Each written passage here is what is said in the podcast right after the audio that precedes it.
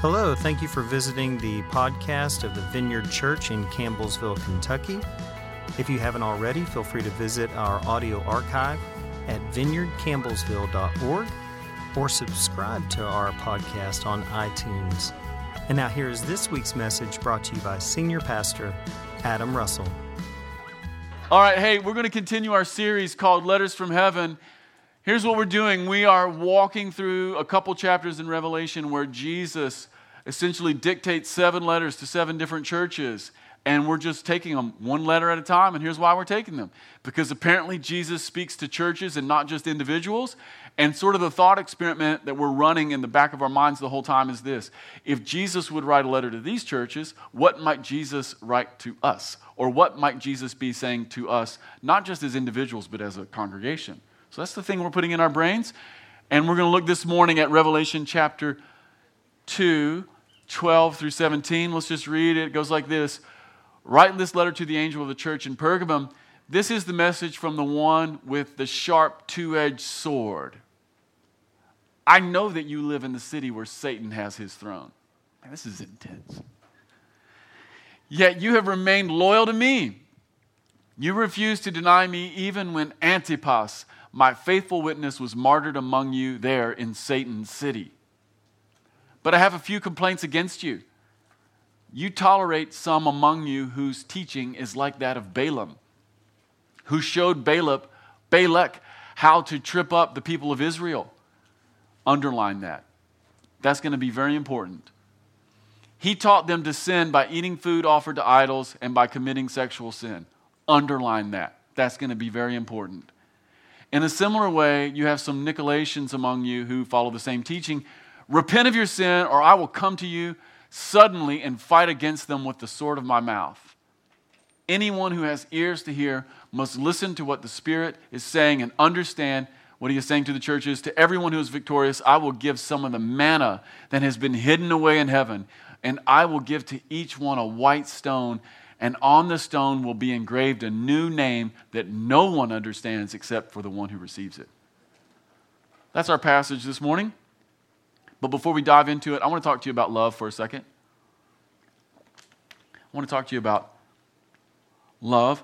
Um, everybody in the room has things they love. it's kind of part of what it means to be a human being. You have things you love, and hopefully you've matured at least a little bit and you've moved past having things you love, and hopefully you also have some people you love. And well, if you're at church, hopefully you maybe even have some room in your heart to love God as well. But one of the questions that I've been thinking about recently is this question How do you know how much you love something or someone? Like, how do you know? You know, it, it's if we were to move past just that, that, that surface layer, if we were to move past just I love this or I love that person, if we were to move into the next question, which is, well, how do you know? How, how can, can you quantify it? I've been thinking about that question recently, and, and here's how you know. Here's how you know how much you love something or someone. It's actually very basic. You know how much you love something or someone based upon how much you're willing to sacrifice for it. How much are you willing to let love cost you? How much are you willing to suffer for love? And I realize that we're only like two and a half minutes into this message and it's already gotten very heavy.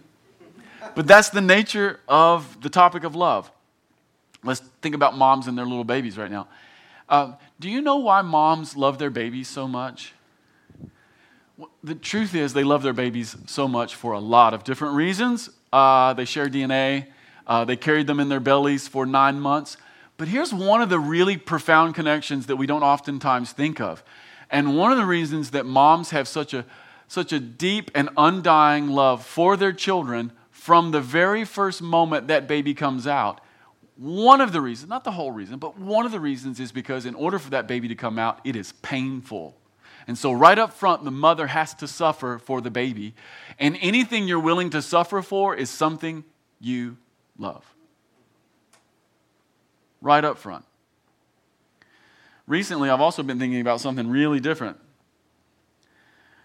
Really, really different. Um, it's not just recent. This is something I've been fascinated with for a couple years. I've been fascinated with ultra runners. Ultra runners. Do you guys know what ultra runners are? Have you guys ever heard of an ultra marathon? Yeah, ultra runners, ultra marathons. Okay, so a regular marathon is a little over 26 miles. Like, that doesn't even get you entered into an ultra marathon. Ultra races are between 100 and some can be over 200 miles, and people run them without stopping. Now, here's the crazy thing not only can people do this, people want to do this. and this is the part that's really fascinating to me. Uh, I've been, for the last two years, I've been listening to podcasts with people who run 200 miles without stopping. There are dudes who run. They're, the fastest ultra marathoner right now in the world is not a dude, it's a woman. She smoked the guys by over two hours on a 200 mile race. Okay? It was like 200. Josh, what is that race? 220? 240. The 240 Moab. I was wrong. It's 240. 240 miles running. People can do this. Not only can they do it, but they want to do this. And so I've been consuming podcasts. I read articles about it. And here's what's kind of interesting I've never run more than six miles in my entire life. like, I'm not really, I sometimes run. I like to run 5K and quit. You know, just give me the 3.2 and I'm out, baby. You know, that is it. I'm not an ultra runner, but I'm fascinated by it. And the reason I'm fascinated by it is because I'm fascinated by people who are passionate. You know? Have you ever noticed that people who are passionate about anything, there's a magnetism and a gravity associated with that person and whatever they're into, right? Yeah, I'm just I'm fascinated by it and I think the thing that draws me is the is the passion. And that's what passion means by the way. Passion means to suffer. And so to have passion or to be a passionate person is to love something to the point you're willing to suffer for it. That's why Jesus' experience on the cross is called his passion. That is love willing to suffer. That's what it means. And so I've wanted to start here because the frame that this text rests in is, is this it is the frame of love and it is the question that's behind that what are you willing to let love cost you? So I want you to imagine a work of art. Imagine a Rembrandt or a Pollock or some other work of art. And I want you to think about the frame that surrounds it. For our time today, the text is the art, but the frame is this idea What do you love and how do you know? Well, we read the text this morning, and it's Jesus' words to the church in Pergamum. Why don't you say Pergamum? It's probably the first time you've ever said that. You may never say it again. so we've already had a unique moment here. But before we get into the actual text, man, I have to do a ton of context. Do I have your permission to do tons of context? And by tons of context, I mean 20 minutes of context. Okay? So this is how it's going to work. I'm going to go about 20 minutes deep on context, and then we're going to wrap it together in about six and a half minutes after that. Is that cool? Can we, can we do that?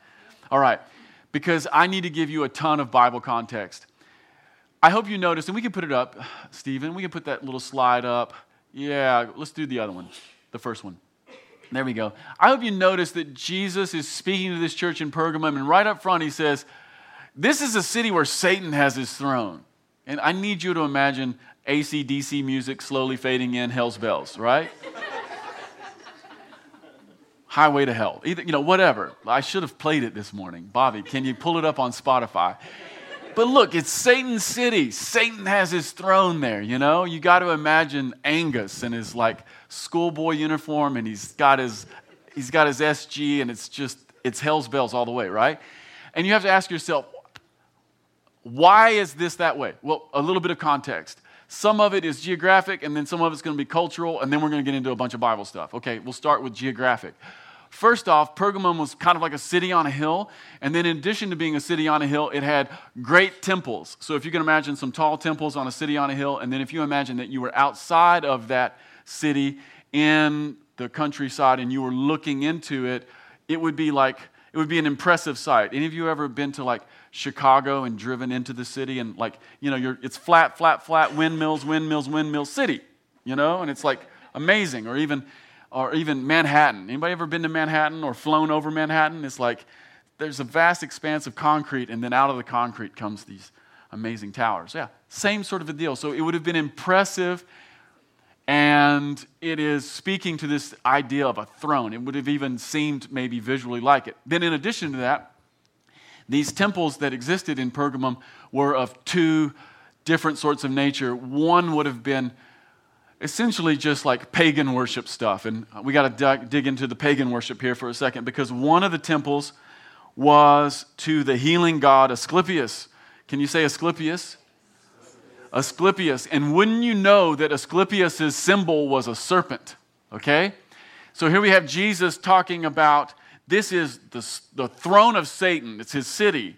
And in that city, we know that there is a shrine, there's a temple to this god named Asclepius, who's a healing god, and his symbol is a serpent. And later, later in the book of Revelation, John says about the devil in chapter 20, he's the ancient what? Serpent. Yeah. So there's this idea that these things are overlapping. Okay, so city, temple, one of the temples to the god Asclepius, pagan worship. There we go. That wasn't the only temple that was there, uh, as was pretty regular in Rome. There were also Roman imperial cults, like a temple for the Roman imperial cult. And here's what you have to kind of have in your mind because it's hard for us to get. You have to imagine that not only was the government the government, but the government was like, uh, it, it at least sought to be an object of worship. Okay? So the Caesar was not just the ruler, the Caesar was also known as the Son of God. The Caesar was not just the man with the most power, the Caesar was also known as Prince of Peace.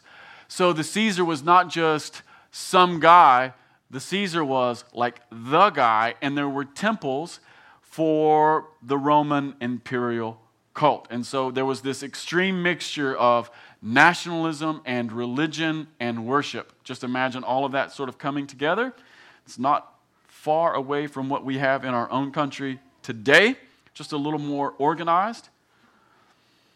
And so, the reason this is important, um, and you have to keep your, this in your mind anytime you're reading the book of Revelation. This is a big deal because following Jesus is not just some little nice appendage to an otherwise normal Roman life. It wasn't a way to find a little more peace, it was a radical position. So if you were to say that Jesus is Lord, which is the earliest sort of like Christian proclamation, to say Jesus is Lord is to say Caesar is not.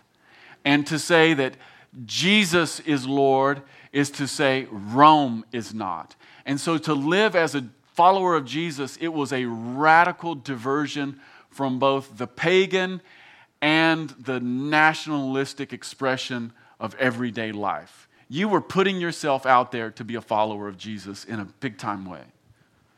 A radical reframing of the position. There was no mixture. And of course, because it was radical, it brings trouble. And we see it right up here.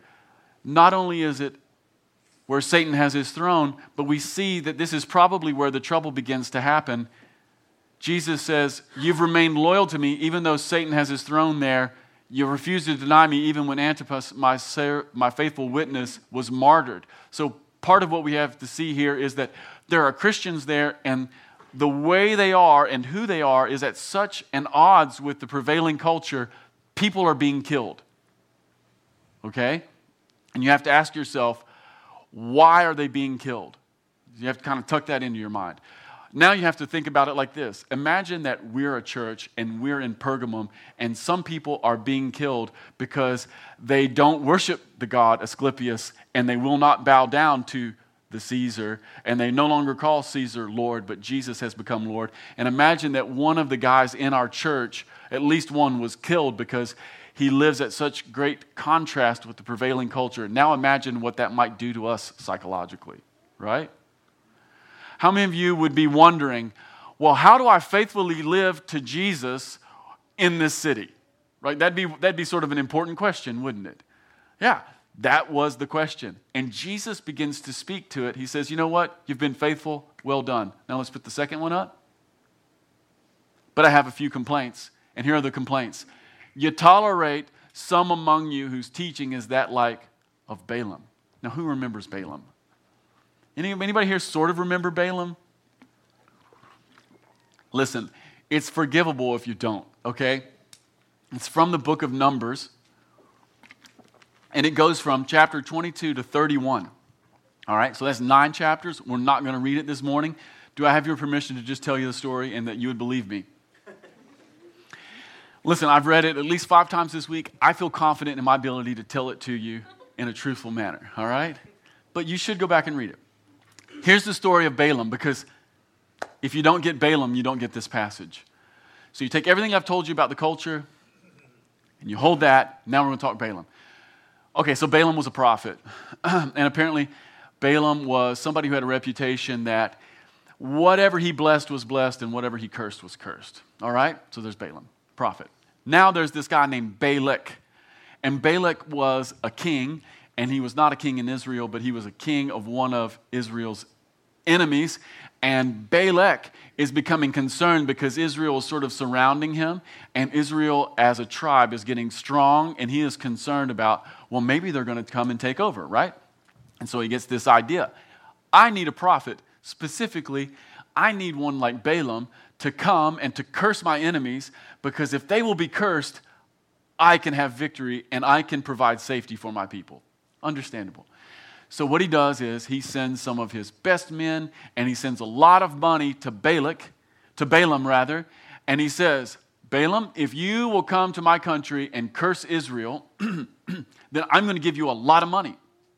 And so Balaam prays and says, God, is it okay if I go with these people and curse Israel and take the cash? And God says, Do not go with these men. And they leave. All right? And Balak, the king, of course, is not used to being told no. So he says to his royal court, I'm going to send better men to Balaam. I don't know what that means. I'm going to send higher ranking officials, maybe, to Balaam, and we're going to take more money and we're going to tell him, look, you are going to be insanely rewarded. All you have to do is come here and curse Israel. And so they go back. And Balaam says, Well, you know what? I need to ask the Lord. Now, isn't that interesting? What did God already tell him? Don't go, right? But Balaam says, You know what? I need to ask the Lord. And so he goes and prays. And here's what's very strange God says, You should go with them. You should go with them. But you can only do what I say, and you can only do what I'm doing. That's what he tells Balaam. And so Balaam is like, We're in. Right? We're in. Bro, where's the donkey? And so Balaam gets on his donkey and he begins to ride. Now, you kind of have to have this in your, your mind. Imagine this prophet, he's on his donkey, Maybe he's on his mule. And imagine that behind him are the royal court from King Balak and all of their money, right? And while they're on the road, the donkey stops. Balaam's like, What's up with that? And he beats his donkey and it goes and stops a second time. He smacks the donkey around and finally it goes and it stops a third time. And at this point, it won't move at all. And Balaam just beats the living tar out of his donkey, right? And here's where the story gets super strange, as if it wasn't already. It gets really strange here. Apparently, the Spirit of God comes on the donkey, and the donkey turns to Balaam and says, Hey, what have I ever done to deserve this? Begins to speak to him. Says, Haven't I been a faithful servant to you my whole life? That's what he says to him. At this point, Balaam's eyes are opened and he sees why the donkey is stopped because in front of the donkey is an angel of the Lord with a sword in his hand. And the angel speaks to Balaam and says, Listen, if it wasn't for the fact that your donkey has stopped these three times, I was going to kill you. He says, I oppose you and I'm going to kill you. Balaam falls off of his donkey. Now we just take a time out. Why was the angel of the Lord there opposing him with the sword and about to kill him? because he was going someplace God did not want him to go, right? So Balaam falls off and he repents and he's like, I'm sorry. I am so, so sorry, God. I've, I've sinned against you. Please forgive me. And God's kind of like, Well, I forgive you. And as soon as that happens, Balaam's like, Should I go?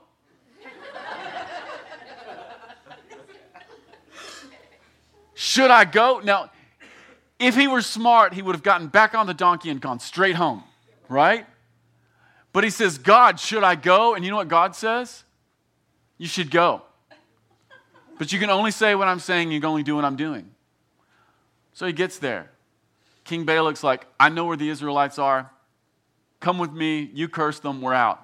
Balaam's like, well, let's have a sacrifice first. They build seven altars, kill seven bulls, kill seven rams. They have a little worship service. Balaam goes and prays, and he says, God, can I curse Israel? And God's like, no, you have to bless Israel. And so Balak has hired him to curse, and Balaam shows up and he blesses Israel. He blesses Israel in front of Balak. King wasn't stoked on that. He said, Well, we'll try it again. They go to another place where there's a camp. Same thing, seven altars, sacrifices, the whole deal. Balaam says, God, can I curse them? Nope, you're going to bless them. He blesses them again. Third time, same thing. Balaam prays, God, can I curse them? No you got to bless them. And he gives Israel this unbelievable blessing in front of Balak, who wants them dead, right? He gives them an amazing blessing. And the king flies completely off the handle. You know, basically, like, I've brought you here. I've promised you all this money. All you have to do is curse these people. And Balaam's like, I can't do that because God won't let me do that, you know? And there's even that note in his framing to Balak, you know, like, I can't do it because God won't let me, you know? It's not that I can't do it because I don't want to do it. It's like because God won't let me. That's always his refrain. Anyway, then like the story seems to end. It's like, you know, scene, lights. Then the lights come back up in, in chapter 25, and we see that the story is profoundly changed. And all of a sudden, in chapter 25, it essentially says this that the men of Israel went out and got some Moabite women and slept with them and sacrificed to their gods, ate the food, sacrificed to their idols, and worshiped false gods.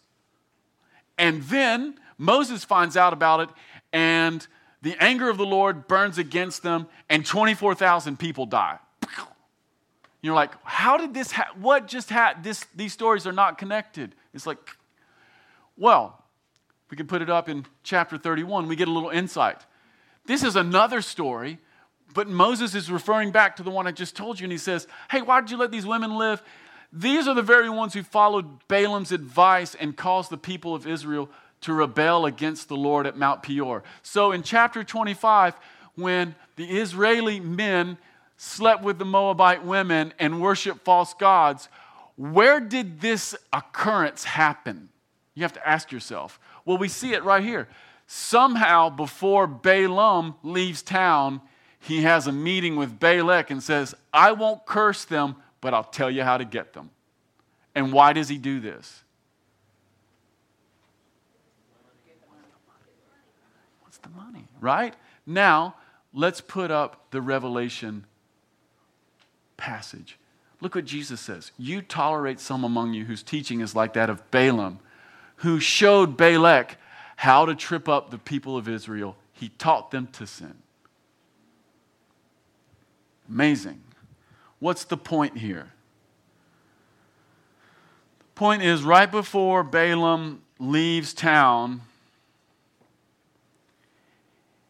he has a meeting with Balak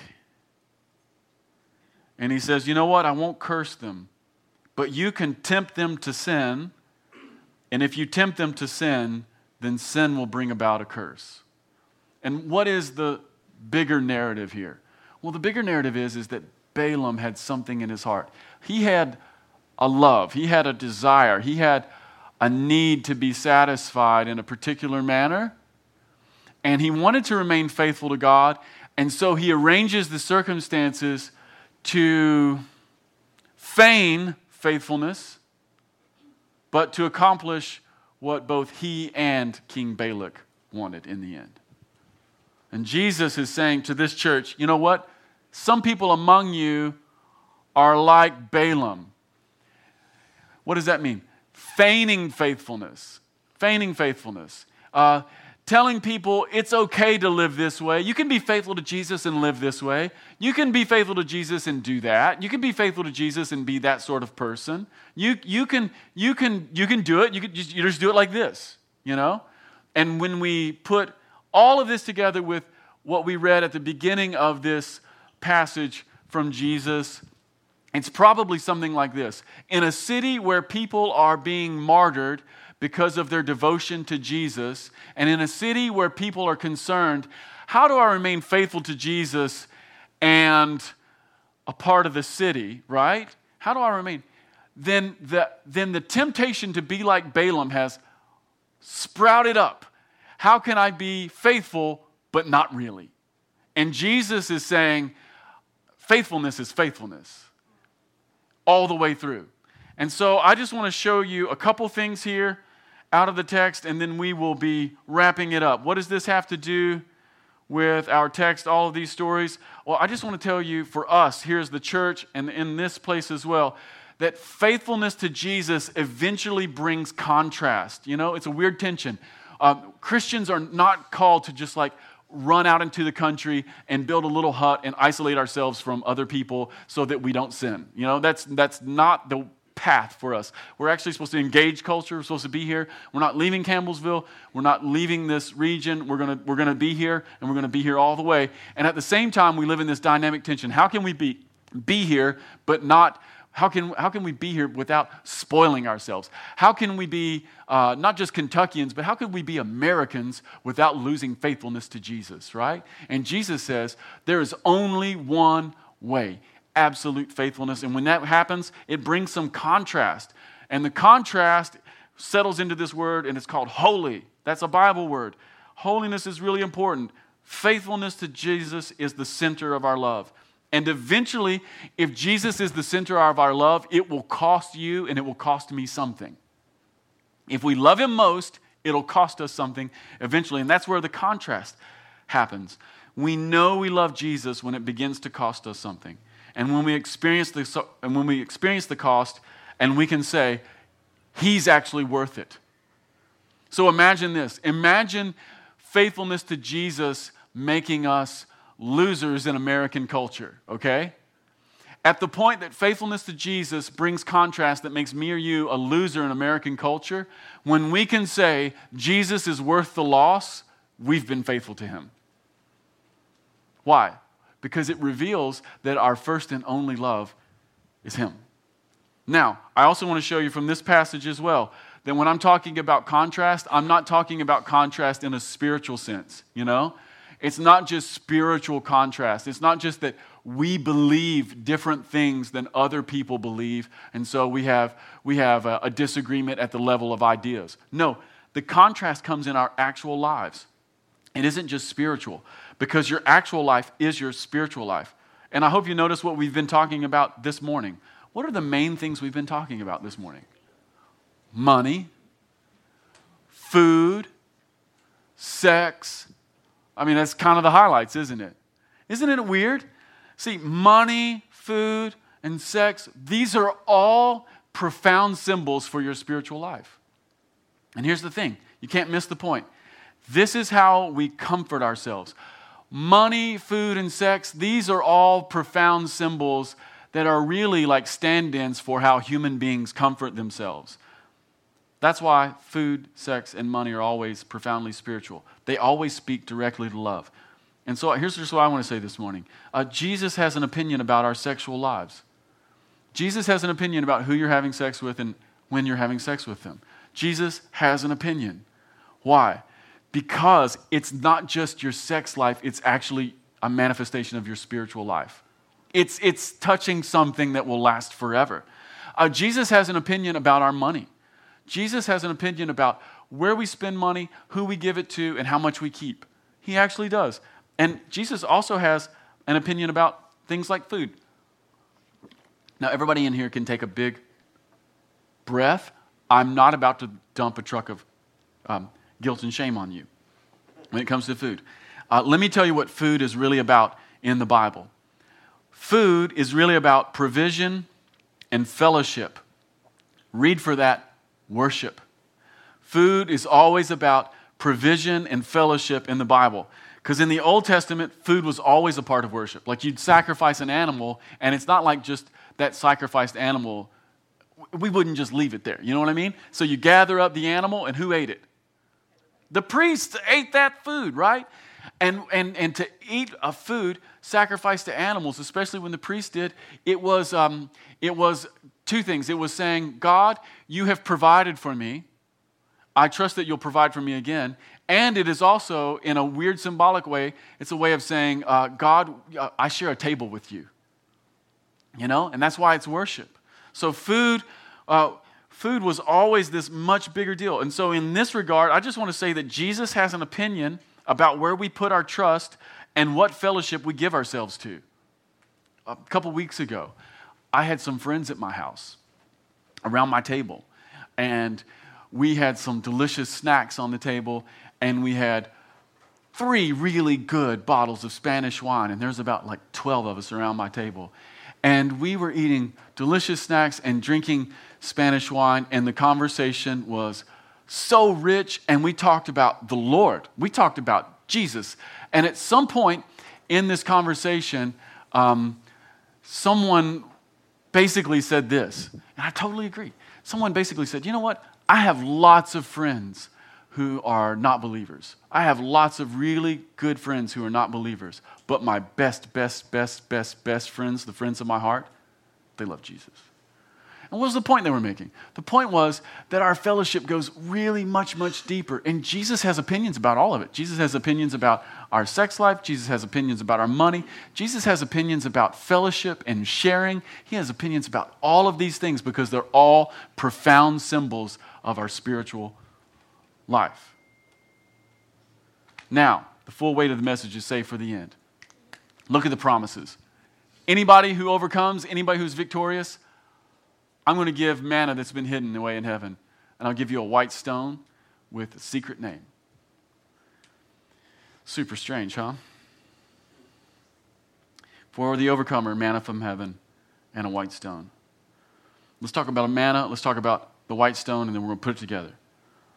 Um, you guys remember manna. Manna was the food that was served by God to the people of Israel when they were wandering in the desert. So, manna is like God's provision. Uh, manna is like God's kindness. Uh, manna is God's love for Israel, uh, spread out every morning. And my absolute favorite thing, it's, it's one of my favorite things in the whole Bible, is um, manna means what is it? Isn't that amazing? So you can touch it, you can look at it, and you can taste it, and you can hold it, but you cannot name it. I love that. Which is to say that we are essentially fed, nourished, and sustained by mystery. Okay? So there's this sense in which God is providing something, and the promise for overcomers is that God is going to, to feed you on the mystery of, uh, of His presence, food from God's table. And it's an, it's an invitation to fellowship, and it's also an invitation to worship, and it's an invitation to love. And I, we can never divorce ourselves from the context that Israel ate manna in the desert when they left Egypt. And you got you to know that Egypt was the power of the day. So in the desert was where Israel lived separate. They were not a part of the ruling power of the day. They left all of that. They went out into the desert, and it's here that God gave manna. You know? It's here that God gave sustenance. It's here that God gave strength. Where is strength? It's not in, it's not in the halls of power in Egypt. It's, it's in the desert, you know? And then the second promise is that if you overcome, you get a, a, white stone with a name on it that nobody knows except for the person who gets it. Now, let's just unpack this for a moment, okay? Let's just pretend I'm Jesus for a second, okay? This is going to be great. All right, here's a white stone. And the Bible says that you're the only person who knows the name on it, right? Who's the other person that knows what's name's on there? Me. So now you and I are the only people, and no one else knows, right? You guys seeing this? This is a parable about intimacy. For the person who overcomes, God is promising not only to name you, but now we share something. And how many of you know that as exclusivity increases, so does intimacy? That's, that's why things are intimate, you know? It's, it's the exclusive nature.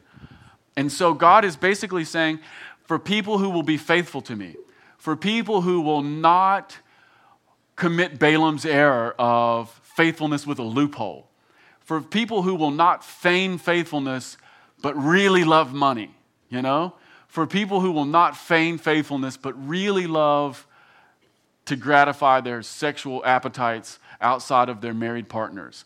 For people who will not feign faithfulness but fellowship in a way that seeks to gain an advantage. God has something. And I hope you notice that the Bible says it's hidden manna, right? Hidden manna and then a stone with a secret name. And how many of you know that both of those are images of like scarcity and exclusivity? And if it is scarcity and exclusivity, then it's, it's really about intimacy. Yeah, that's what it's about.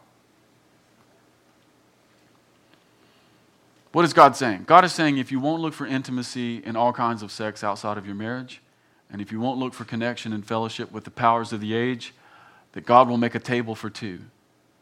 And He's going to serve the exclusive manna right out of heaven, and He's going to give you a name that only the two of you know. And you might be shrugging your shoulders, and you might be like, well, that's no big deal. Well, let me just say this if that's what God is giving, then there's a possibility for our lives that is unmatched by anything the gods of the current age can provide. Like, if God is willing to give these things, then there is something available to us even now that is unmatched by anything that America can give us. There is something available to us that the powers of the age cannot give to us. Let me say it this way if you are excluded by the powers of the age, what does that mean? If you are not cool, if you are not rich, if you are not in with the powerful people of Campbellsville or in Washington, D.C., if you are on the margins, if your politics do not fit with the Democrats or the Republicans, good. If your dreams have changed, if you're awake enough to know that another sexual partner is not going to do the trick, if you're alive enough to know that another bit of cultural comfort is not going to fill you up and satisfy you, then good, because there's a table set for you, and God is going to feed you the delectable bites cooked in heaven's humble kitchen. He's going to call you by your true name. Yeah. And how many of you know that the one person in the universe who knows who you really are is Jesus? Right? Like, your mom gave you a name, that's great. Uh, culture will give you a name, maybe not great. But there is a name that you have, and it is from Jesus, and it is because he knows you, right? And he's promising. I'll tell you one more thing about that white stone. Pergamum was a city in which almost all of the buildings were made out of black stone. And so Jesus is saying to the city who live in a black stone city, if you'll be faithful to, faithful to me, and if you won't Balaam your heart out for a, a lesser prize, then I will give you a white stone. What is that? Contrast if you jesus is saying if you will if you will live a contrasting life i will i will i will show you the symbol of your contrast. And i will give you a name that no one else knows. I, I will give you manna secret hidden manna from heaven you know? I will sustain you is what jesus is saying. I will give you i will give you satisfaction. How many of you know that food satisfies? That's one of the reasons we like it you know a great meal. I will give you satisfaction I will give you a name. If you will live a contrasting life, I will give you a contrasting name. I will give you a contrasting food. I will set a table. It will be me. It will be you. It will be no one else. We will know one another. How many of you would like to know God like that? How many of you would like to be known by God like that? Yeah. yeah, some of us are shaking our head. How many of you know that that's also a scary thing, right? What if, what if God knows you well enough to put your name on a stone that no one else knows? Yeah. That's what it means. That's what it means. It means to live faithful to Jesus. Faithful to Jesus. Hey, if you're on the ministry team this morning, why don't you come on up? Thank you again for stopping by the podcast of the Vineyard Church in Campbellsville, Kentucky. If you'd like to keep up with what's happening here at the Vineyard, you can follow us on Facebook, Twitter, or Instagram. Until next time, peace to you.